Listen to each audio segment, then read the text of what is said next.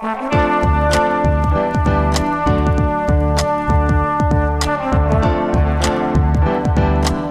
listening to the Co Main Event Podcast. And now your hosts, Ben Fowlkes and Chad Dundas.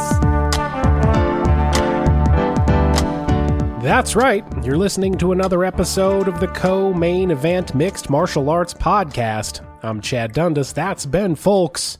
We're both longtime MMA journalists, and for nearly the last nine years, we've been meeting here every week to break down all the action in the wild, weird, and occasionally wonderful world of mixed martial arts.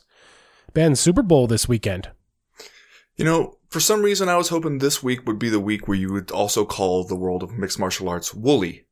Is that too much to ask? Wild, weird, woolly, and occasionally wonderful? I can throw that in there if you want. Just Uh, try it out one week. Just see how it feels. Take it out for a We- test drive. we might be uh we might be verging on too much alliteration Okay. at that point but i, I mean know i'm here to make dreams come true man if that's what you want let's do it How are we ever going to know what's enough until we know it's too much? that's true That's until we push William the limit Blake to the shit limit out here. You know what I'm saying? yep Yeah. no i hear you i hear you who you got in the big game The big game. Yeah, I've definitely I've been following that. Uh, you got for the sure. uh, the jesters or the or the alley cats who you got Uh, the, are the Blue Bombers in this one?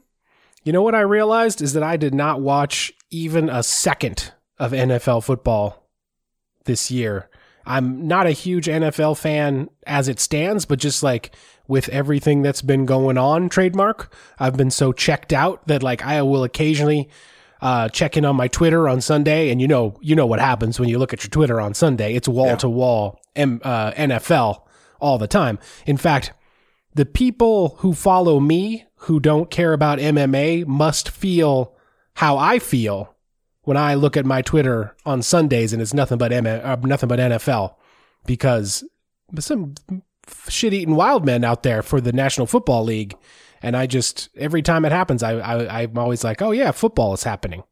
We're doing football right now. Yeah, I get a little bit of English Premier League mixed in there sometimes with uh, the NFL stuff on Twitter. Early on, early of a Sunday morning, you know, you'd be uh, just logging on, seeing what's seeing if there's any big breaking news, a new war about to start or anything like that, and then suddenly you get bombarded with a bunch of shit about how people can't believe what happened with Liverpool, and you're like, all right. Um, but let's see, the Super Bowl they got uh, Tom Brady's team versus the other team, right? Yep. Yeah, and it's uh it's the Buccaneers, correct? Tom Brady is now playing for the Tampa Bay Buccaneers, and they Still, will be I don't- s- squ- squaring off with the Kansas City Chiefs. I don't care for him. Don't care for Tom Brady. Nah, fuck Tom Brady, man. So I'll, I'm, I'm, let's go Chiefs. Yeah. How many Chiefs can you name? You mean like actual, like, Mahomes. like actual real life Chiefs or no, no members of the Kansas on the City Kansas Chiefs? City Chiefs. Okay. Yeah, Patrick Mahomes, uh, Del, Del Rey. No? See, you you could be doing the thing right now where you make up a fighter, and I'm supposed to pick which one's real and which one's fake because I don't know anybody on the Chiefs. You could just say Marcus Washington, starting left tackle Marcus Washington. Yeah. I'd be like, yeah, sounds like an All Pro to me, man. Mm-hmm. Out of, uh, UTEP. Fourth year Yes. man. Fourth year Uh-huh. man out of UTEP. Marcus Yeah. Washington. that known as an offensive lineman factory down there, the University of Texas, El Paso. Mm-hmm. Yeah. Well, Yeah. uh, aside from the Super Bowl, we also got a UFC card happening this weekend, headlined by Alistair Overeem versus Alexander Volkov. Uh, we're going to talk about that for a few minutes here at the top of the show, and then we're going to get into some all questions considered. Obviously, we didn't want to spend the entire episode of the show talking about this uh, ESPN Plus Fight Night event that is happening.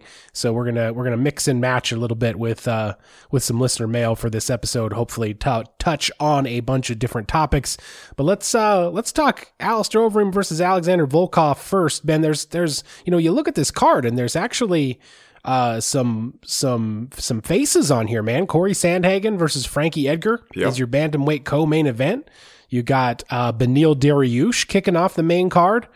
Uh, you got Clay Guida and Michael Johnson on this thing. Like this is a surprisingly, I don't know if star-studded is quite quite the right word, No, but like uh, It's not the there's right enough word. recognizable faces on here that that uh, you know if you ain't got shit to do on Saturday night, you might as well check this out. Yeah, I mean, it is still a departure from back in the days when Super Bowl weekend was one of the weekends the UFC would kind of circle on the calendar as let's always do a big event. You know, Yeah, not too long ago, it was like George St. Pierre and BJ Penn fighting on Super Bowl weekend. And now it's, uh, we're going to do another fight night event. Although, don't forget, Chad, Friday night is Knuckle Mania. Bare Knuckle FC. okay, yeah. Uh, is that what the the thing Chris Leben is fighting Chris, at? Chris Leben's on it. Yeah. Maybe Paige VanZant is on Knuckle Mania. Yeah, I believe they're on the same card. Yeah. So, It's- Chris Leben has been saying that's his final go round. This is his last fight. He's going to uh, dust off the manic panic and go go uh, back to the Red Terror for this for this fight. And then he's saying that's it. He's packing it in. well, we've, we've heard that before, have we not? We've heard it from a lot of people. Yes. Okay, yeah. But I mean, always interesting to see Alistair Overeem and see what the what the old dog can still do. Somebody was asking me just about Alistair Overeem in my mailbag this week and like about who he could beat, like what he could realistically do in the heavyweight division at this point. And honestly, I feel like if you take Alistair Overeem against the top 10 at heavyweight in the UFC right now, I feel like on any given night he beats six or seven of them.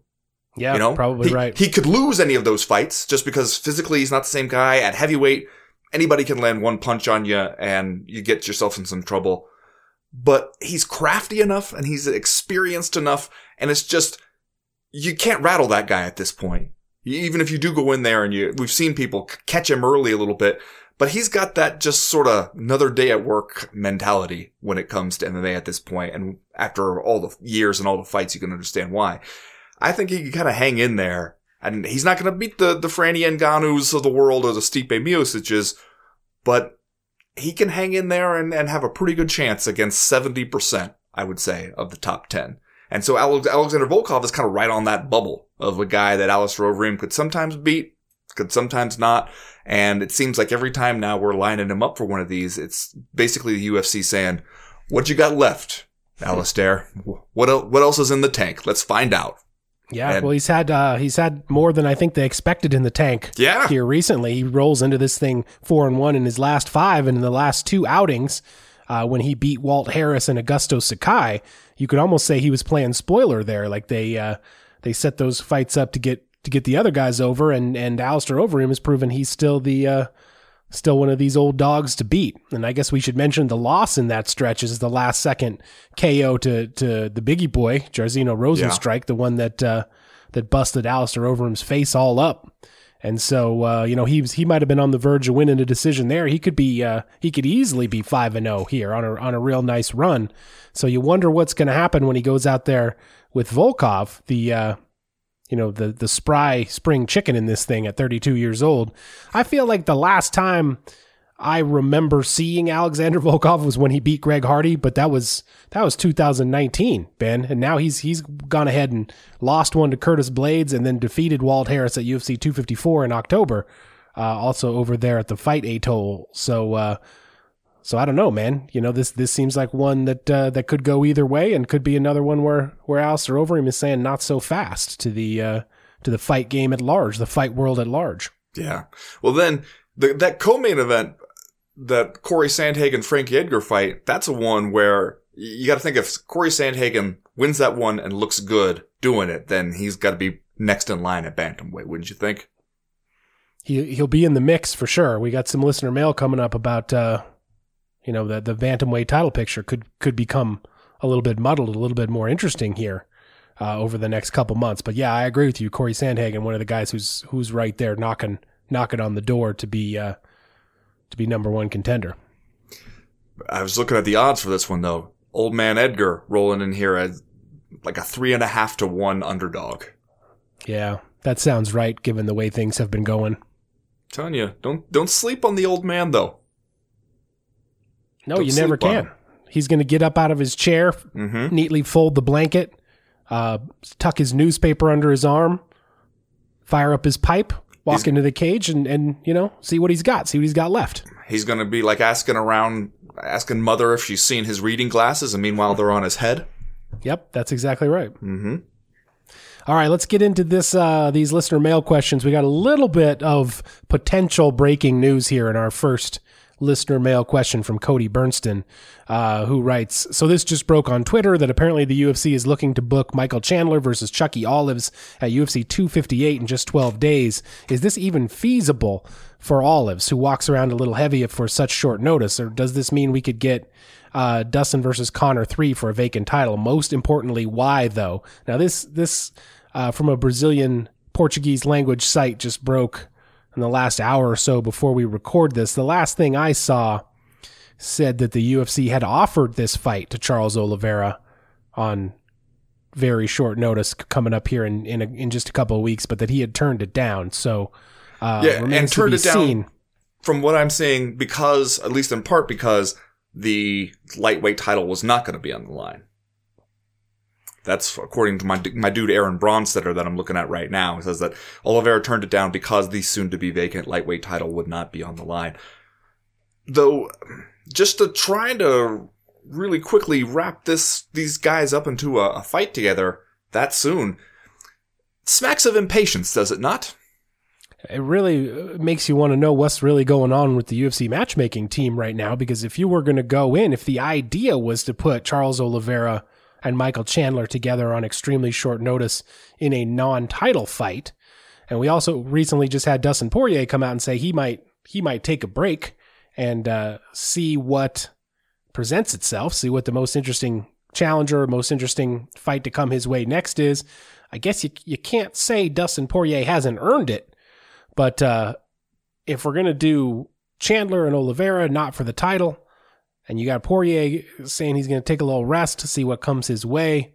Makes you wonder what's happening over at Zuffa LLC headquarters and what they were thinking about, uh, you know, doing with the title. Whether they could still think it's feasible to take another run at Khabib, or if we could potentially get peak McGregor, Dustin Poirier versus Conor McGregor, the rematch, the rubber match for the vacant title, which would be that's some that's peak Conor McGregor right there to, to to bounce in off a loss and fight for the vacant title if that were indeed what happened. Here's my concern, Chad. I'm going to do this with my hands to denote the seriousness of this concern. Okay. Okay. My concern is are we taking an approach to filling the vacancy of the lightweight title, assuming that that is what happens, that Khabib gives up the belt? Seems like that's the way we've been headed for a while now, even while the UFC was trying to pretend otherwise. But if we get to that point where he gives up the belt, are we gonna approach this thing as well? We got potentially three guys, at least, who could fight for a vacant title in Poirier, Chandler, Chucky Olives. We really only need two. So, are we doing a thing where we're gonna say the first two to agree to do it exactly the way we want to do it when we want to do it for the dollar figure we want to do it at, those are the two that get it. Is that, cause that feels like kind of like a, a thing you could imagine the UFC doing. And yet we were just talking about how it feels impossible to fuck up the lightweight picture right now with all the fun fighters you have in there and the, the vacancy soon to be at the top. This feels like a way that you could fuck it up. Yeah. By just I mean, doing just, the best, easiest, cheapest available option we just did the Power Hour on Friday, watched a, few fights from Dustin Poirier and Charles Oliveira to get ourselves hyped about a potential vacant title fight between those two guys. And frankly, it worked because uh, those were all awesome fights that we watched uh, between, or yeah, for, from Dustin Poirier and Charles Oliveira. Uh, over on patreon.com slash co-main event, by the way, go over there and join the team, get all the, the, the high flying, death defying Patreon action here at the co-main event podcast but it does feel like what the UFC it does that that feels like a very UFC move, right? To just sort of be like, we got a nice crop of contenders. Maybe we feel like we can't really go wrong, and frankly, whoever is going to sign the first contract that we send to them is going to be the the people that that we put into this fight. Uh, and and so we'll just have to see how that shakes out. But like, it would be weird, don't you think, to tie up Oliveira and Chandler in a non-title fight because I would think that one of those two guys would have to fight for the title. It would be weird if you were not planning on Dustin Poirier versus somebody else for the vacant lightweight title. Fair enough. Uh, next question this week comes to us from Sean Diggity McIntosh, Nice. who writes Pick one or die. Whoa. I don't buy many pay per views because I have a tough time wanting to give Uncle Dana 70 of my hard earned shekels. That being said, March has a couple of real motherfuckers. Which pay per view do you feel is more must buy, UFC 258 or UFC 259? Much love from Michigan. That's the one shaped like a mitten. So uh, thanks to Sean for uh, making sure we didn't get confused there with our geography. Ben, I'm going to run down both the cards here UFC 258 and UFC 259. You can tell me which one seems like the most must buy to you. We've only got three fights finalized for UFC 258, which is uh, February 13th. So you got to think there's some more on there. Right now, the Wikipedia page is only showing three for sure. Of course, you got Kamaru Usman versus Gilbert Burns for the welterweight title, Maycee Barber versus Alexa Grasso, uh, Polyana Viana versus Mallory Martin. Uh, you also got uh, Kelvin Gastelum versus Ian Heinisch potentially on this thing. Uh, Dhiego Lima versus remember the name Belal Muhammad, and uh, Pedro Munhoz versus uh, Jimmy Rivera, among other things. So that's your UFC 258 card. UFC 259, of course, the the uh, the triple title bill here: Jan Blachowicz versus Israel Adesanya for the light heavyweight. Uh, women's featherweight title: Amanda Nunes versus Megan Anderson. Bantamweight title fight: Petr Yan versus Aljamain Sterling. And then uh, you got some spare parts down there to round out the the main card of that thing. Nevertheless, though, I'm just going to go ahead and prognosticate. You're going to say UFC 259 is the one that you would pick if you only had to do one of these two things, right? For sure. For sure, Chad Dunn. This is not even a tough choice for me. I don't, I mean, I don't, I don't know if we got our wires crossed here somewhere from uh, Sean Diggity McIntosh because saying March has a couple of real motherfuckers. Only one of these is in March, but 259. If that, if you, if you only have 70 shekels to spread out between these two events, that's definitely just overall value for your money. That's the one. 258, it's a little bit light. You know what I mean? Yeah. Also potential for a uh, for a lot of fighting action if you've got if any of those championship fights or more than one of those championship fights were to go the distance, you could be looking at uh, could be looking at a long night there with those uh, five round fights. Stacking three five round fights one after the other. You're kind of you're gambling that that one or two of those is going to get a finish. I would think. Well, yeah, and that's the they kind of stopped doing that. I can't remember which one of those early UFCs it was. It was like 30 something or it was somewhere in that range where they had three title fights and they all went the distance. And it seemed like they had not even done the math on that to figure out what it, what it would do to the broadcast. And the broadcast ran over. So it cut out at the, like midway through the main event for a lot of whole people. And the UFC said, okay, we're not doing that again just because uh, you, you can push yourself too long really easily there. And I think maybe had never done it again until now. I think this might be the one where we're breaking with that tradition to, to try it again and see how it works. But still, just overall, I mean, Israel Adesanya feels like kind of a, a generational talent at this point in MMA. The opportunity to see him compete, that's already worth 70 shekels to me right there against Yan Blachowicz.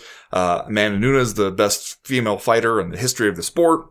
She's worth watching as well. Plus, that Petr Yan Aljamain Sterling fight, that's just going to be a good one. That's tough to call, man. Like that, Yeah. that, all that together, it's not even a question to me which one is the better value pay per view. If you had to pick one of those fights that was going to go the distance, which is the most likely in your mind? Jan and Sterling.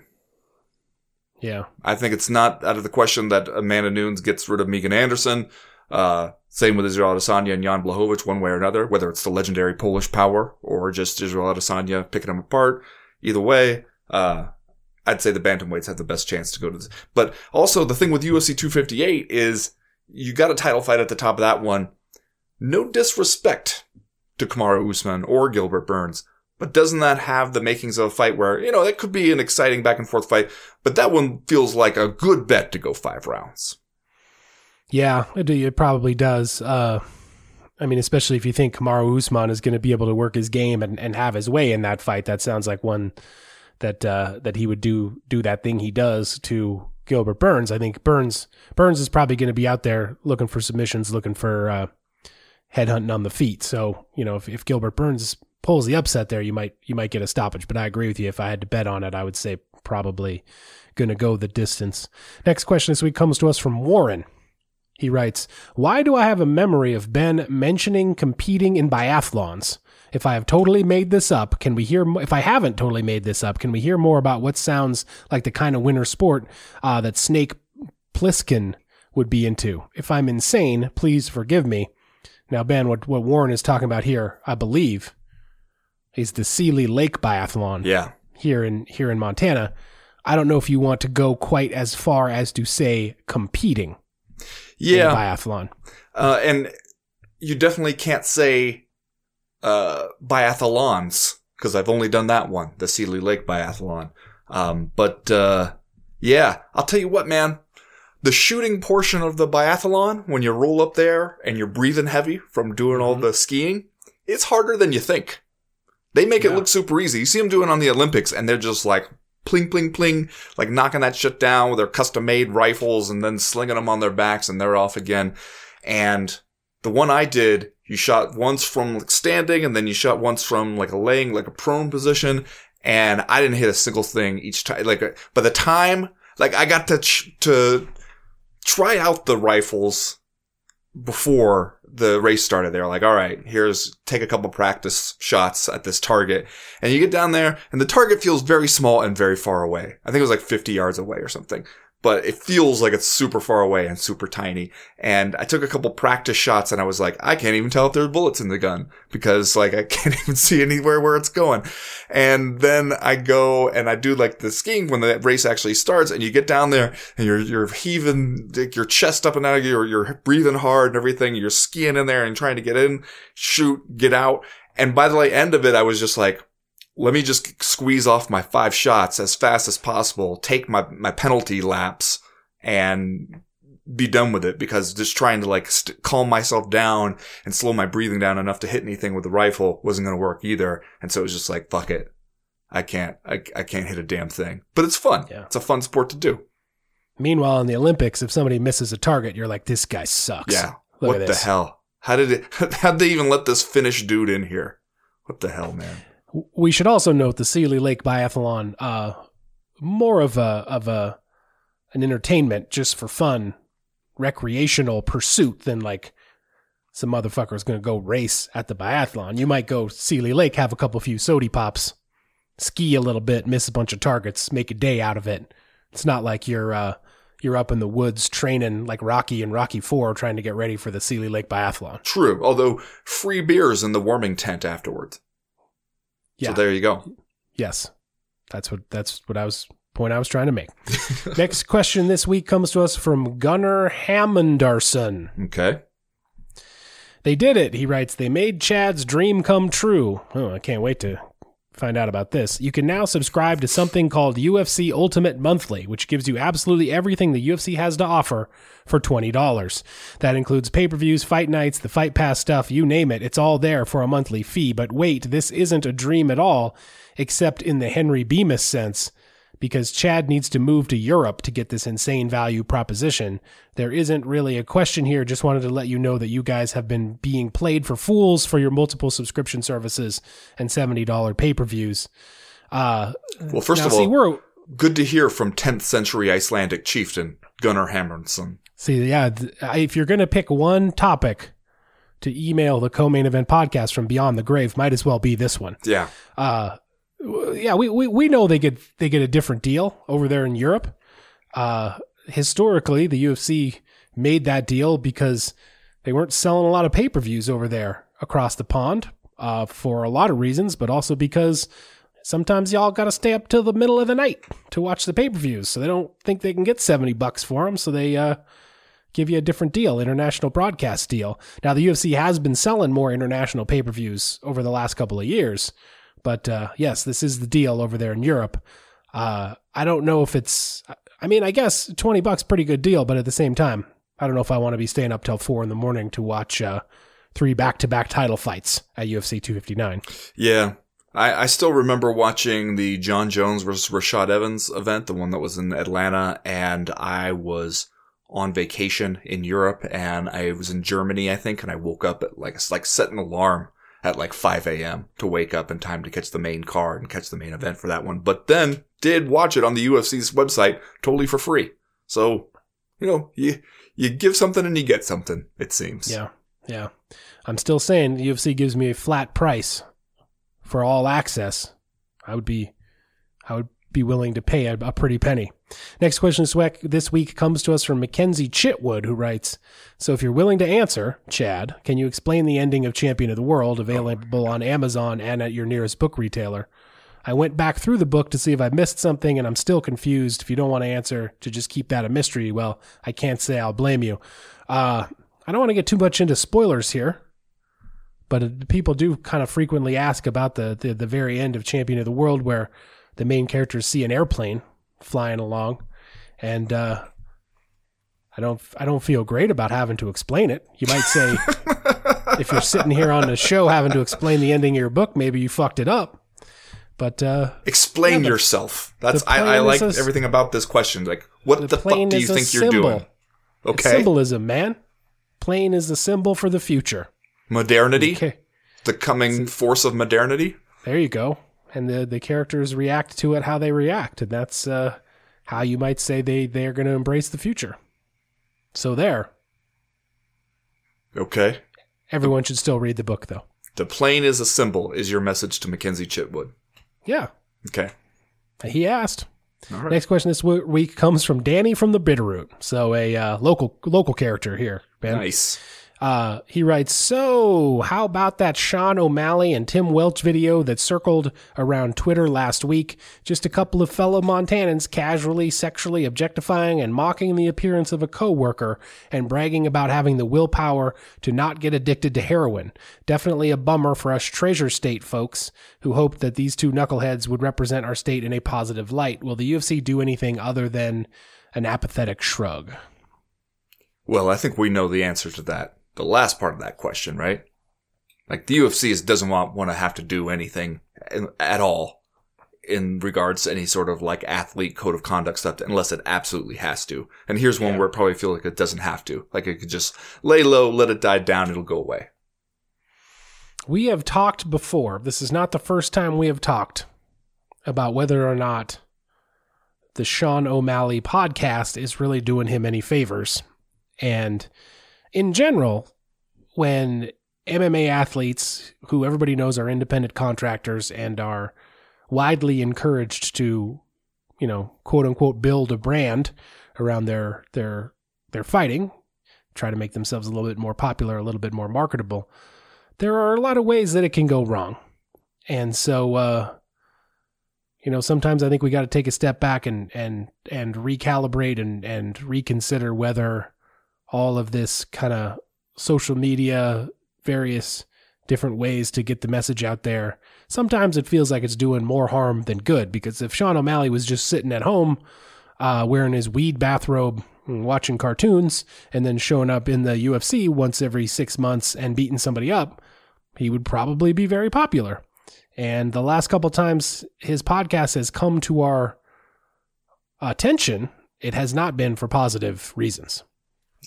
Now, granted, I don't I don't normally watch or listen to or or interact with this podcast at all, so I don't know normally what goes on. But when I saw this clip being passed around, they're talking about heroin and whether or not they would get addicted to heroin, and then the whole like "would you smash" kind of conversation. He's holding a baby th- throughout okay. that. I did not know that, but you didn't see. The, you haven't seen the provide. An, He's holding a tiny provide baby. an additional layer. Like they're when they're talking, at least for the part where they're having this conversation about heroin and everything, he is holding a, a tiny, tiny baby. Okay. Throughout the is thing, that is that his baby or did he just get it somewhere? I I don't know. I, again, I don't listen to the podcast enough to know, but like he's clearly he's been entrusted with the care of this baby, and he can do that while doing the podcast, which you and I have have raised a couple babies. That's you're kind of playing with fire there, but I, I mean, I, I respect, I respect you being able to pull it off because I've yeah. tried to care for babies and like read a book at the same time, and it wasn't going all that well. So okay, fine, but it does seem like when you when you pick out those couple moments, you go, yeah, maybe it's not a great idea to have these guys just kind of constantly talking into a microphone because. If you're sitting around talking like you think it's just you and your boys talking, then uh, it won't be long until you say something where you're like, that probably shouldn't have been for mass consumption. I because if I maybe I would have thought it thought thought it through more, picked my words more carefully, or just not even gone down that road on that topic at all. If if I had thought about where this was going, and stuff like this kind of shows you why why you why you should give put a little more thought into it. Sounds like you're coming dangerously close to blaming the baby for this. Are you saying that the baby bears some uh, some culpability here? Well, look, I I'm not going to sit here and be like I haven't held a baby and thought seriously about going and, and getting some heroin because man, that's that's when you need it. When that Yeah. when the baby starts crying, you're like, Phew, sure would be nice to blast off with some heroin right about now. Yeah. You know what the thing Come about to Sean just in O'Malley time for? Child Protective Services to come through the door. The thing about Sean O'Malley, Ben, is that he is 26 years old. Mhm. And I am glad that I was not put in the position of recording my every thought and word and putting it out for public consumption when I was 26 years old. So I understand Sean O'Malley says some dumb stuff. I'm not going to condone it, but I'm also going to say who among us didn't say some dumb shit when they were 25 years old? True. I mean, nobody's making him do the podcast. Though. No, that's the thing. That's the thing. Yes. When you're 25, you don't know. One thing I, w- I guess I am a little bit surprised that like I would think as a pro fighter and a pro athlete who has been through injuries in the cage and stuff, and maybe when he's dealing with all his like leg problems and the, the stuff that has kind of famously plagued Sean O'Malley so far in his UFC career, maybe he just treats all that with like weed and CBDs and stuff. But like I've I remember working on the story about fighters talking about the threat of opioid addiction among fighters and how it starts. And for fighters especially, they are such a vulnerable population for stuff like that because they might get into a situation where they legitimately need it at first. Like you go through a surgery, you get a bad injury, and MMA, a doctor prescribes it for you, gives you some Vicodin or whatever. And I was amazed when I was doing that story and, and reading up on it. It was talking about how quickly you can start to get addicted to opioid painkillers. Like it's it's within a matter of days.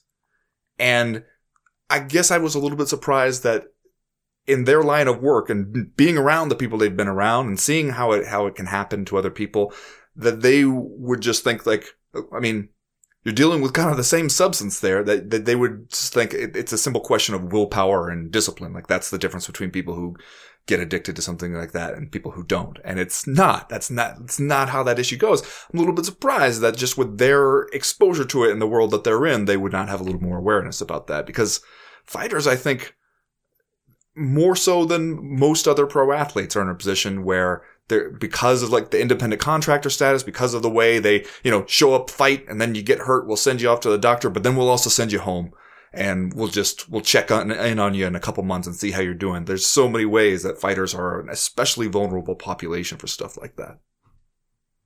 Next question this week comes to us from Liddell Yazzie, who writes Hey guys, so I recently moved to an area that can stream ESPN events, so I finally subscribed to ESPN Plus.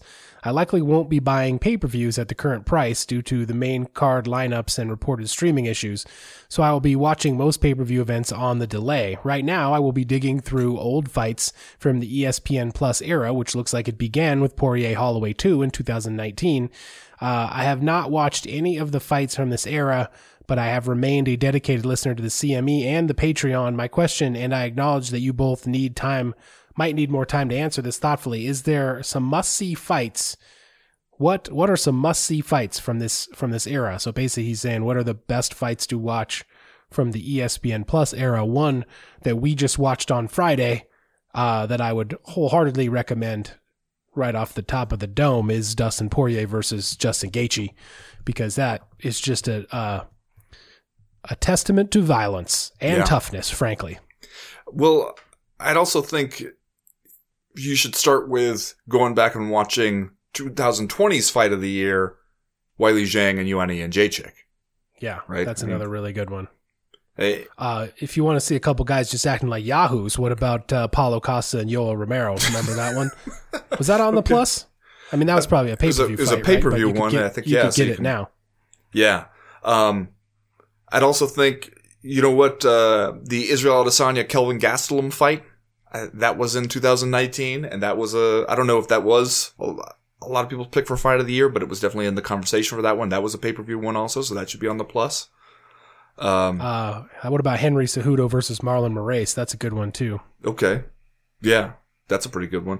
Um, I'm trying to go back and, and think and, and remember what was what was happening back then.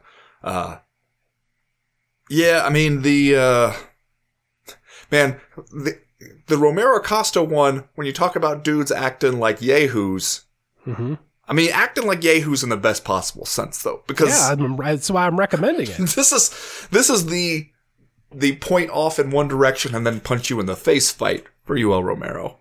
That's, That's an the one. iconic moment. Yeah. You got to watch that one. Put that one on the top of the list. Next question. This one this week, kind of a long one from Didier Drogba. So nice to hear formerly great strikers checking in.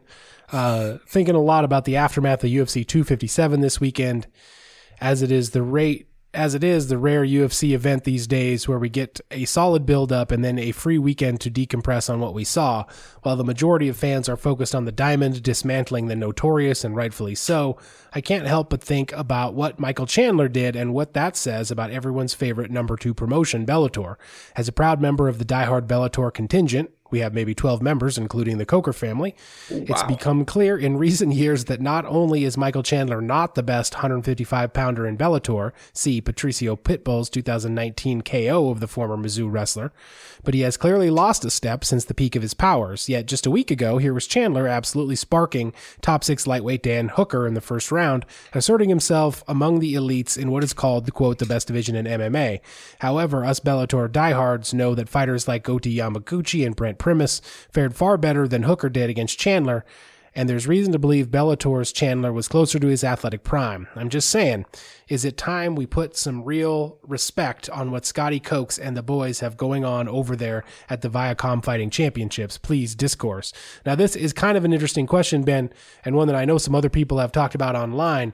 But uh, to see Michael Chandler come into the UFC and be that successful against well-regarded guy and a, a very durable guy in Dan Hooker not only says I think good things about Michael Chandler, but what about Patricio Pitbull and like a guy who uh, has been wickedly successful over there in Bellator, beaten Michael Chandler. At this point, like I don't think it's out of the question to say that that Pitbull might be the best lightweight in the world, especially in the absence of Khabib Nurmagomedov. If we're gonna, you know, if we're gonna take him at his word and say that he's retired, that like that Pitbull will be right up there among the top two or three guys for for number one 155 pound fighter in the world, and we might we just might not know it because he's because he's fighting in Bellator. Well, and might be up there as the best 145 pound guy in the world too. And that's True. Uh, and that I think that definitely, if you think about where he would fit in in like a world featherweight rankings, he's in the top three with Volkanovski and Holloway probably. I was when I was working on this story recently about uh, talking to coaches on how they approach film study with fighters and asking them if they ever sat down to do film study on a prospective opponent and s- ended up watching the tape on the guy and going, "Well, I don't know how we're going to beat this guy, honestly." And one of them, I can't, I think maybe it was Dean Thomas who said that for him, Pitbull had been that guy where they watched him on tape trying to formulate a game plan to go against him and came away going, shit, he's good. And I, I mean, I do think that you, in that, when, in that context, Bellator does res- deserve more respect for its roster than it gets. Like the highs are higher than people give it credit for. But it's not that way across the board in all the divisions. There's a few divisions right now at Bellator is like focused on and built up and to its credit, like kind of did it strategically. And in those divisions, it might, ha- it like has some peaks, some, some fighters in there who are as good or right there in the conversation with the people who are at the very top of the UFC. But if you still compare the entire rosters all the way across the board, not just like in every weight class, but like the depth of the rosters and everything, UFC still comes out ahead. But that doesn't mean that Bellator doesn't deserve, like, it, being Bellator champion in one of those divisions still means a whole hell of a lot because you got to go through guys like that to get it. Right. And yeah, they, they they don't have the depth that the UFC has, nor do I think that they really could have the depth that the UFC has. I don't think anybody could have the depth that the UFC has, except for the UFC. Uh, but also, you got to remember, just because a, a person signs a, a, Bellator contract and is over there fighting in Bellator, whether it be Patricio Pitbull in two different weight classes, whether it be Michael Chandler, whether it be any of these other guys, it doesn't mean that they're just not as good as the people in the UFC. Like people wind up in Bellator for a lot of different reasons, and and you know the the high profile signings, the ones that get a lot of attention online, are the are the UFC castoffs, right? Guys like uh, like Lyoto Machida, guys like. Uh, uh, you know, Tito Ortiz when he goes over there, Chael Sonnen when he goes over there, stuff like that. But like the truth is, Bellator also signs a lot of young fighters, and like if if Bellator is the first organization to get to you and they uh they give you a solid contract offer and you go with it, like it doesn't it, it has no bearing on whether or not you are as good as the the fighters that that go on to fight in the UFC. So for all we know, you know, some of these guys are the best in the world at their respective weight classes, and and we just don't really give them give them the props that they deserve. And and because they don't have that amazing depth that the UFC has, we don't, you know, we don't give them this the same kind of credence. But but like as you say, like the brightest lights over there are some of the brightest lights in the sport, regardless of where they fight. And we also know through experience that you got to be careful doing this sort of MMA math, where you're like, well, this guy beat this guy fairly easily, and so this Right. other dude lost like with a little tougher fight, and therefore he's better. Like it doesn't always work out that way. Though, did you see uh, or hear Dan Hooker's comments being asked about leaving his gloves in the cage after that fight? Yeah, yeah. Uh, Dan Hooker, by the way, seems like a just a really good dude. No, and uh, it struck me as a really frank and honest uh, description of the emotions that he was going through. Like, yeah, he took off his gloves in the moment after he lost. It gets knocked out in the first round. It feels like, well, shit, that went terribly. Fuck this sport. I'm done with it. This is stupid.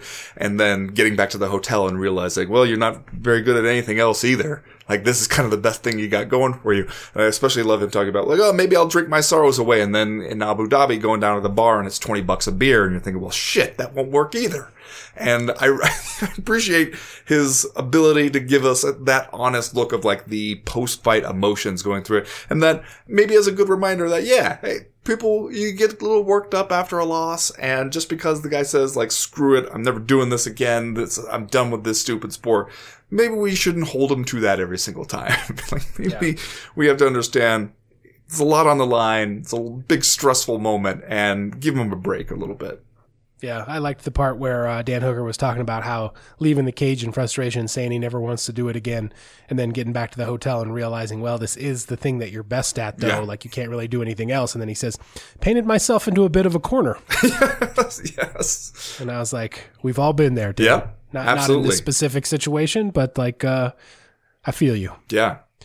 Next question this week comes to us from Earl Schaefer, who writes I'm not going to be naive enough to ask if you guys have ever bet on sports and MMA. I just assume you have. I know a lot of MMA journalists, broadcasters, coaches, and even fighters who bet on fights.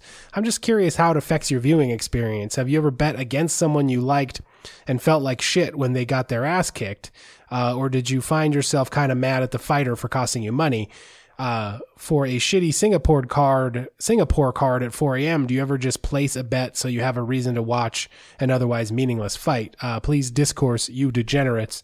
To, to be honest with you, I haven't bet on a fight in a long, long time. I don't know if I've bet on one after I became a journalist. Not just be, not necessarily because I want to say like I'm a paragon of virtue or whatever, but like I don't know, man. At least back when I was doing it, maybe the technology and the the the feel of it has improved, but like online betting just felt kind of shady, and like I always wondered, like it it, would, it was always a situation where it seemed way easier to put your money in than to get your money out. Yeah.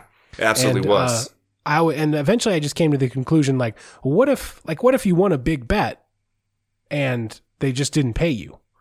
Like, what would you do? What re- recourse would you have? And like, I don't know. I just kind of. But when I used to go to Vegas uh, as a fan, I would put bets down all the time, and it was it it does.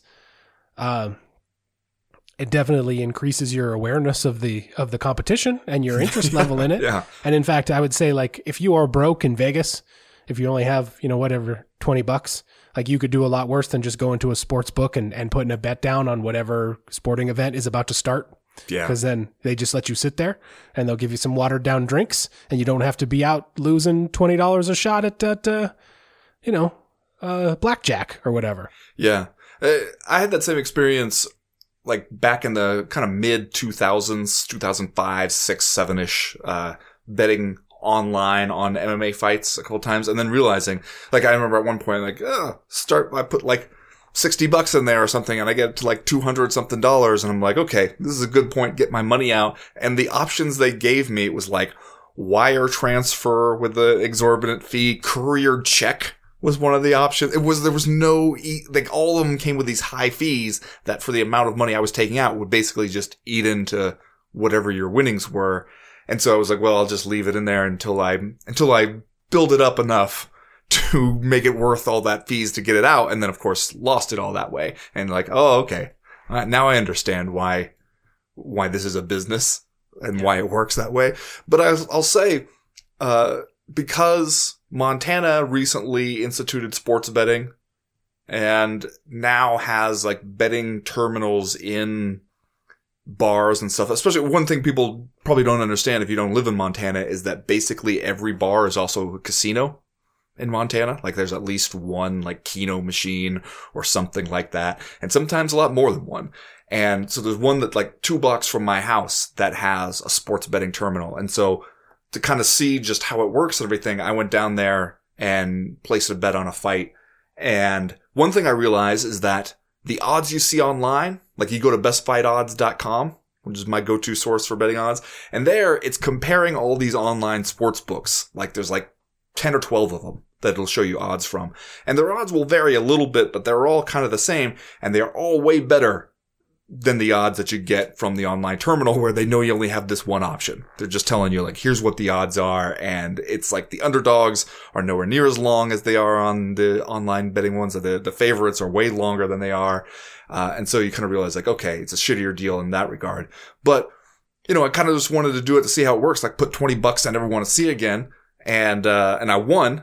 And then you go back in there and it's very like easy. I could see how somebody could get into it. I guess is what I'm saying. Cause you go in there, you just take your slip, look, you scan it and gives you the slip that basically says I won. You go up to the bartender, give it to them. They give you your money. You walk out of there and you go like, okay, I could see getting into this. I could see, in fact, Chad Dundas, maybe when all of this is over, I put in quotes, of a Saturday afternoon, maybe you walk down there, be like, hey, is there a hockey game or something about to start on the TV? Fine. Let me, let me take 20 bucks I never want to see again, bet it on that thing on the terminal that's over there on the corner, then sit here, have a few drinks and some free popcorn and watch the damn thing. That seems like not a bad way to spend an afternoon. There you go. I used to have a friend uh, who would always bet against his favorite fighter whenever he would fight, and I was like, "Man, wh- why? Why do you do that?" And he was, and they were not big bets; they were just, you know, 20, 50 bucks, whatever. Uh, and he was like, well, if my guy wins, I'm going to be happy. So I don't have to worry about it. And like, if he loses, at least this way, like, you know, I'll make some money. Like, so I can, he was kind of, it'll soften the blow a little bit that I won the, won some money. So it was like he was, he was putting a bet down against his own emotional, uh, depths, Yeah. I guess, like his own sorrow. He was, he was ready to like, to soften the blow if, if his guy lost. Some real emotional trickery on yourself there. I know. Uh, next question this week comes to us from Ike Turner, who writes Okay. I read an enlightening, frankly lovely article about Diego Garijo, former MMA, current bare knuckle fighter. Uh, this very issue, the issue of transgender, or in this case, just drag representation, has been a consistent stumbling block for MMA. In other words, many, many bad takes. So, brass tacks, what kind of timeline are we looking at where trans fighters or even LGBTQ plus community in general would feel as welcome in these gyms and cages as they have in other areas of public life? This is no longer a dirty secret about an eccentric uncle any longer, in other words. Uh, this is a tough question to answer. I don't know if you've looked around, Ben, at the at the MMA community, but there are a lot of people out there who you might say are not as progressive as perhaps people in certain other walks of life. That's true. That is absolutely true. Um, I'm just now looking at this uh, article. I I think, are we talking about this Vice article? Because I, I just Googled Diego Guerrero's name Yeah. and, and came up with this. Yep. Okay. That's the one. Okay. Um, I did not see this before, but yeah, I mean,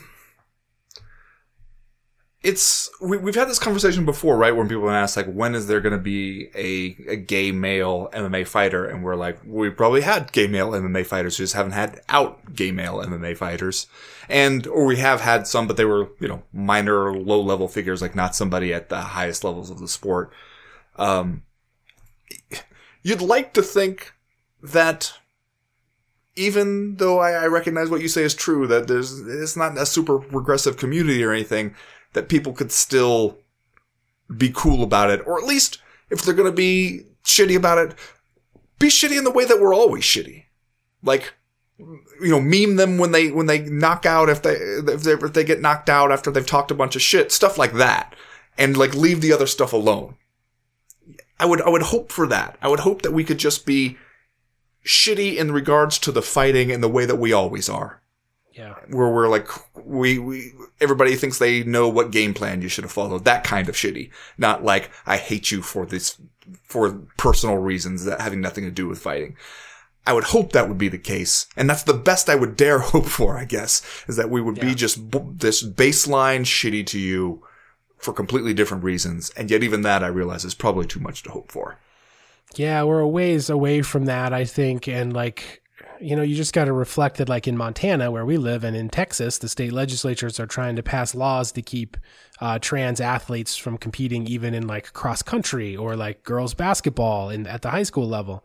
Uh, and then you consider just the nature of MMA fighting, and like uh, the the fact that since you're dealing with a physical fight, it seems to change our relationship with that's with the sport in, in several different ways. But like I think we were a long way, unfortunately, from the from the community of athletes and like owners, frankly, because uh, I don't know if you've noticed this either, but some of the people who own these companies maybe aren't the most uh, forward thinking individuals as well. But like I think we're a long way from like accepting a, a, a trans fighter into the into the MMA ranks. Well, unfortunately, you remember the the situation with Fallon Fox. All uh, too well, sir. Yeah, I mean, newer fans might not remember that, but but we did have a, a transgender fighter in Fallon Fox, and it was the one where I think a lot of people. I remember talking to Shannon Knapp about it and saying like, "What do you think about this?" And she said, "I think it's uncharted territory, and I'm not really sure. Like, I, I would have to give this one more thought." And it seemed like it was, you know, it, it was tricky in all the ways that you would have expected to, but then also in other ways that you didn't, where it was like, okay, um, the, what do we expect of the, the trans fighter? Like, people it seemed like wanted to hear her say certain things that she wasn't going to say. And other people who are just never going to accept it just based on the idea, where they're just like, no, she's, she's, this is all a ruse to beat up women was a, a, common refrain that you would hear about Fallon Fox. Like, this person changed their entire life and identity and went through all this difficult stuff because they wanted to punch women in the face legally so badly. Which, if that's the, the place that your mind goes to, says more about you and than it does about anyone else that you would think like, oh, that's, we all want to punch women so badly, of course. Like, this person just wanted it bad enough to go through all this stuff. And it's like, that's weird, bro. That's weird that you even, that your mind even went there to begin with. Uh, but it, it did make it, we went through that whole thing and then it just kind of like faded away and you don't hear much about from or about Fallon Fox anymore. But it did show us like, okay, they, that is an area where fighting is probably going to, a lot of people is going to feel different than it would be in other sports. Like they might yeah. be more accepting of it if it were in a non physical violence right there in your face kind of sport. Next question this week comes to us from Andrew Millington, who writes The Silva Diaz anniversary had me thinking about this. Who are your all time Weirdsmobile slash Weirdsmobile moments in MMA history? Brian Ebersole and the Harrow taking the piss out of Chris Lytle, a noted super serious dude, was a favorite of mine. Uh, well, I guess we already uh, mentioned, Ben, the uh, the Yoel Romero Paulo Costa fight. Like, that's a pretty. That's a pretty good Weirdsmobile versus Weirdsmobile fight. Uh, anything Ryan Hall does is probably deserves to be on the list. But uh, you got any favorites? You got any favorite just like weird weird moments? Uh, well, I mean, it it depends what you mean because there's some weird moments where you're like, I'm not really having a whole lot of fun here with this kind of mm. weird, like Diego Sanchez showing up with his breathing coach, okay, and that is yeah, uh, or you know, Rousimar Palhares was involved in a lot of Weirdsmobile moments Yeah. that were not super great. yeah. Because, but it got to be a thing where whenever he'd fight, you'd be kind of be like, okay, what's going to happen this time? It's going to be something weird. And it was amazing how many times it kept happening. Like you, especially when it was the stuff where like him holding on to submissions too long and it's like, man, you've been like punished by organizations and athletic commissions and everybody gets mad at you over and over again. You're surely you're not going to do it again this time, are you? Surely. And then he would. And it was just like un- unbelievable.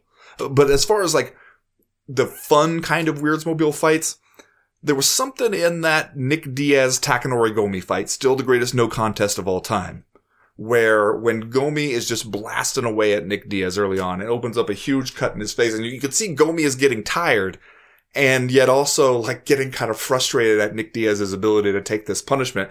And there are moments in the fight where he seems to be gesturing to the referee as if to say, like, "Come on, what the hell?" Like, how am I expected to still keep continuing to fight this guy? Look at his face. He's so beat up. And yet Nick Diaz is still doing his Nick Diaz stuff to you. And then eventually gets him in the gogoplata at the end and just like, okay, that was just an insane, crazy fight in all the, the best and fun ways. Yeah, I guess if you're going to toss out not fun Weirdsmobile moments, you also got to mention Paulo Filho. Uh, Okay. Maybe having like a psychotic break in the WEC cage with Chael Sonnen when they were fighting for the middleweight title. That was pretty darn weird. That was pretty darn weird. Also, most things Bob Sapp has done. Yeah, I mean, you go far enough back into the history of MMA, and it's just like, and it's basically every fight is a Weirdsmobile fight, right? Like it would be like, oh, this guy's gonna drag a cross out to the cage. Okay, Or that seems fine. go and watch kind of like any Charles Bennett fight, especially from the Pride Bushido days. There's some Weirdsmobile for your ass right there, Chad Dundas. Next question this week comes from from Lotus from Texas, who writes, This weekend was a weekend off for me, so I spent some time doing nothing. Eventually, I saw that XMMA, whatever the fuck that is, was having a free broadcast of their event, and James Vick was fighting on it. I waited till the event was over and logged on to see how it went. Not well. Here is my actual question, though. James Vick and Kevin Holland actually started at the same gym in Texas. There are some similarities between them, but Holland, Holland seems to have a bigger upside. When you look at how things are going, Vick with five straight losses, four by KO, do you think there are some lessons for guys like Holland to see how fast it can go? I know he's said he's willing to take any fight, but I wonder if he sees the arc of Vick's career and says maybe I should start negotiating more money now. Uh, please discuss. And then of course he says, P.S. How y'all fuckers not even going to talk about Jon Jon Anik looking like an off-brand Stanley Tucci with that damn mustache. Uh, I'll tell you one thing that professional fighters don't ever really seem to think, and that is when they see someone else going through uh, terrible hardships or like the downside of their career, it seems like professional fighters almost never think that could be me Yeah. or they almost never think that will be me. Uh, and the only thing that I can really ascribe that to is that it takes such mental focus, fortitude, and confidence to even compete in this sport in the first place that fighters don't even want to open a tiny door to the part of their mind where that kind of thinking can exist. Uh, but should they? Well, yeah, probably they should. Yeah. But then, if they started doing that calculation, don't you think most of them would have to arrive at the inevitable conclusion that maybe this is, this is not so great? Like that's, yeah, and that's, I and I guess I should also point out, like in the cases where it does seem to happen, it's usually or it's typically or often because the fighter knows someone personally, and so maybe in the case of like Kevin Holland and James Vick, if they do know each other and they did train at the same gym in Texas, maybe a guy like Kevin Holland would look at James Vick and be like, "Oh, I know that guy from the gym, and now he's he's fallen on hard times. Maybe I should like." Go about my own business a little bit differently but like it's it's a lot to ask man for these guys who are uh in the prime of their careers and especially because in almost all athletics when you are in the prime of your career if you are one of these people who is at the highest level you are used to the rules not applying to you yeah. right? Like even if you, like it goes for like a football player or a baseball player, an MMA fighter that gets to the to the to the pinnacle of the sport to the UFC, like you are used to beating the odds, right? Like cuz you've done it every step of the way and so you get to this point where you're like, well, that's not going to be me. Like I've been able to beat the odds up to this point, why wouldn't I just continue to do it until I'm ready to say I'm done? Yeah, I mean, how many times you see these guys basically their answer to stuff like that is, "I'm just built different." Right. you know? And they would say that even if you'd be like oh hey if you started with this guy in the same gym like in texas and doesn't he seem like a cautionary tale that would be relevant to you? It'd be like oh no no i remember. I like i was i was better than him then so of course i'm gonna be better than him now and i'm not worried about it. I was thinking about how when i did this story once about a fighter and i, I apologize i can't remember his name off the top of my head but he he was killed in a in a like a hit and run car accident. And uh the, his family sent his brain to the the brain health study thing that had identified all the, the early CTE markers and everything and the, the tau proteins that led to CTE. And they said that he had it, that he had the, the early tau protein buildup of the, that shows signs of CTE. And I remember doing a story where I talked to teammates of his about how they felt about that revelation, especially because some of them was like, you have more fights than he does. You have more years in the, in this sport and in this business than he does. How does it make you feel to know he had this brain health thing that everybody's worried about and did, probably did not know about it. And you have probably been hit in the head more than he had. And like, doesn't, does that make you concerned? And there were really two answers that I got back. One was, no, it doesn't. And I refuse to consider it long enough for it to be possible for me to start getting concerned. Like, please stop talking about it to me. That was one response. And the other response was, yes, it does make me concerned, but at this point I'm already in it and I'm in it pretty deep. So what am I going to do? Like, I'm not going to quit now and, you know, go to law school.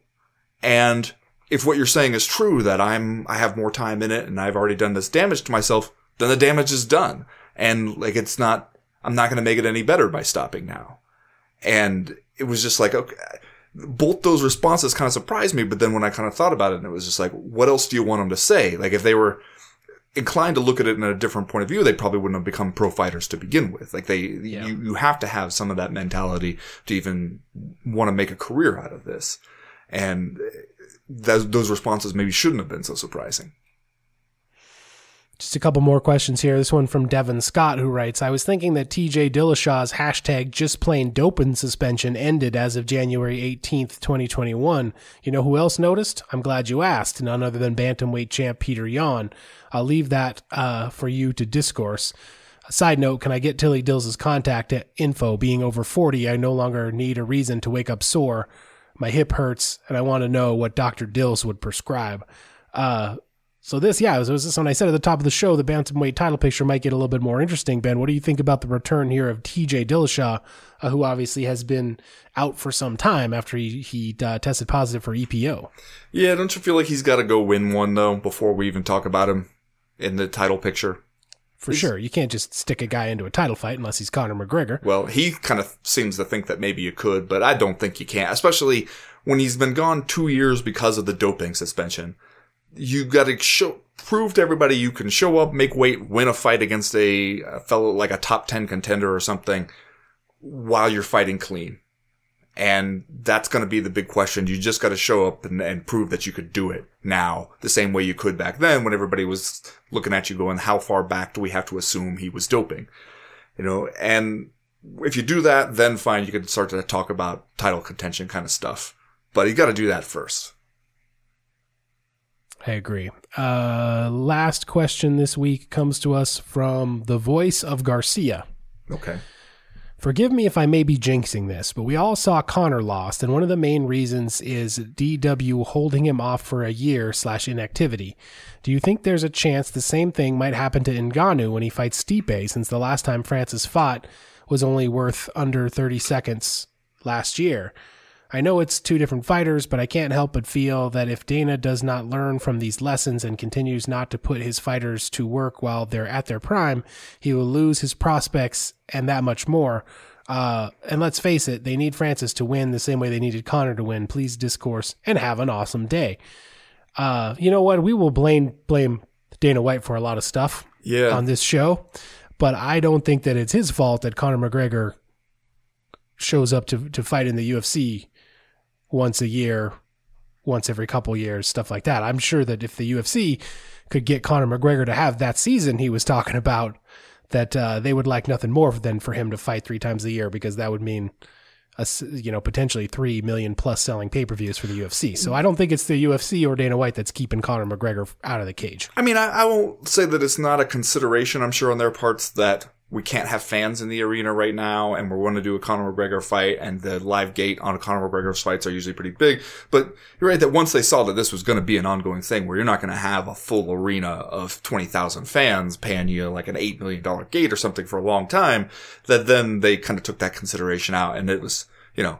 There are other reasons why it's hard to get Conor McGregor in the cage super often.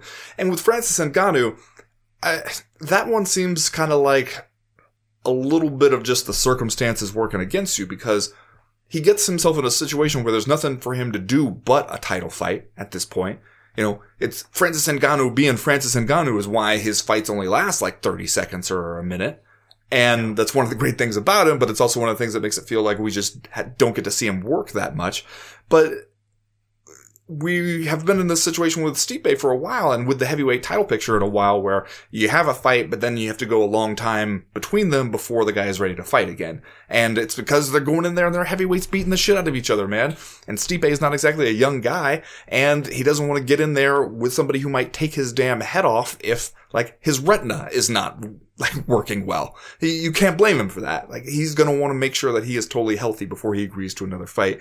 And so it takes some time and then but there's no reason to have Francis Ngannou just keep beating people up just for the sake of it when he's already proven that the only fight that makes sense for him anymore is another title fight. So, and I don't necessarily agree that the UFC needs Francis to win that one. I mean, I think you can make a lot of hay out of a Francis Ngannou, Jon Jones title fight, but you could also do a whole hell of a lot worse than say, here's Stipe Miocic, statistically and everything, the greatest heavyweight champion in UFC history, and he's going to fight Jon Jones, the greatest light heavyweight champion in UFC history.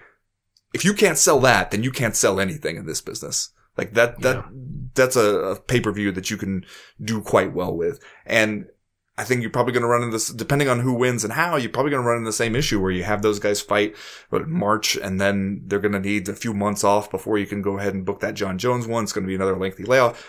But that's just the situation. That's just how it is, man. I mean, like, I don't, I don't know what fix you think that Dana White could force uh, that would be better than just waiting until the guys are healthy enough, ready to do it. Yeah. And uh, I'm not tremendously worried about inactivity when it comes to Francis Ngannou, I guess. Um, maybe if you get 15, 20 minutes into a fight with Stipe Miocic, the fact that your only fight of 2020 was, was super short could be a factor. But I also don't think there's anyone out there who doubts whether or not Francis Ngannou is about this life. Yeah. Like, I think he is probably training his ass off all the time, being in the gym. And with Conor McGregor, it's not just that he only fights once or twice a year. It's that he's got a lot of other stuff going on in his life, right? Like he's out here trying to sail around the world to raise awareness for water safety and like uh, it seems like he is getting accused of crimes pretty frequently and and like he's got a whiskey thing that that uh, he at least has to make appearances for here and there like with McGregor I don't know if it's just it's just that he doesn't fight that often but also like he doesn't seem like he is has a monk like focused laser honed in on mixed martial arts. Like he's got a lot of other stuff going on. I think Francis Ngannou wants that title, wants to be able to be that guy and get that money for various reasons. And I think that he is uh, is obsessed with it. Really, like I think he's probably just training and working out all the time. And so uh, I don't know. I'm just not. I'm not particularly worried about inactivity with him. I think gas tank could be an issue if you get deep into a fight, but who, like they're heavyweights, man. You get 20 minutes into a fight, big fellas are going to be tired. Yeah. So I, I, guess I'm not all that concerned about it. Yeah. Yeah, me neither. I mean, as long as you put in the work and the wrestling practice to get there, that's the part that we wonder about, right? That is going to do it for this week's co-main event podcast. Thanks for uh, tuning in. Thanks for sending in your questions. For everybody that did, we got to as many of them as we could. Uh, we'll be back all this week over on the uh, Patreon page Wednesday for the live chat. Are we going to do a movie club this week? Yeah, we could do a movie club this week. We're we're to do time travel, right? That's what we settled on. Yep, we're to do a month of time travel themed movies. So take that for what you will. Opens a lot of possibilities up. And then Friday we'll be back again for the Power Hour. So if you haven't joined the team, get over there, patreon.com slash co-main event. Three easy tiers to sign up and support the podcast. Keep us ad free, keep the discourse unfettered, keep this train on the tracks. As for right now, though, we are done. We are through. We are out.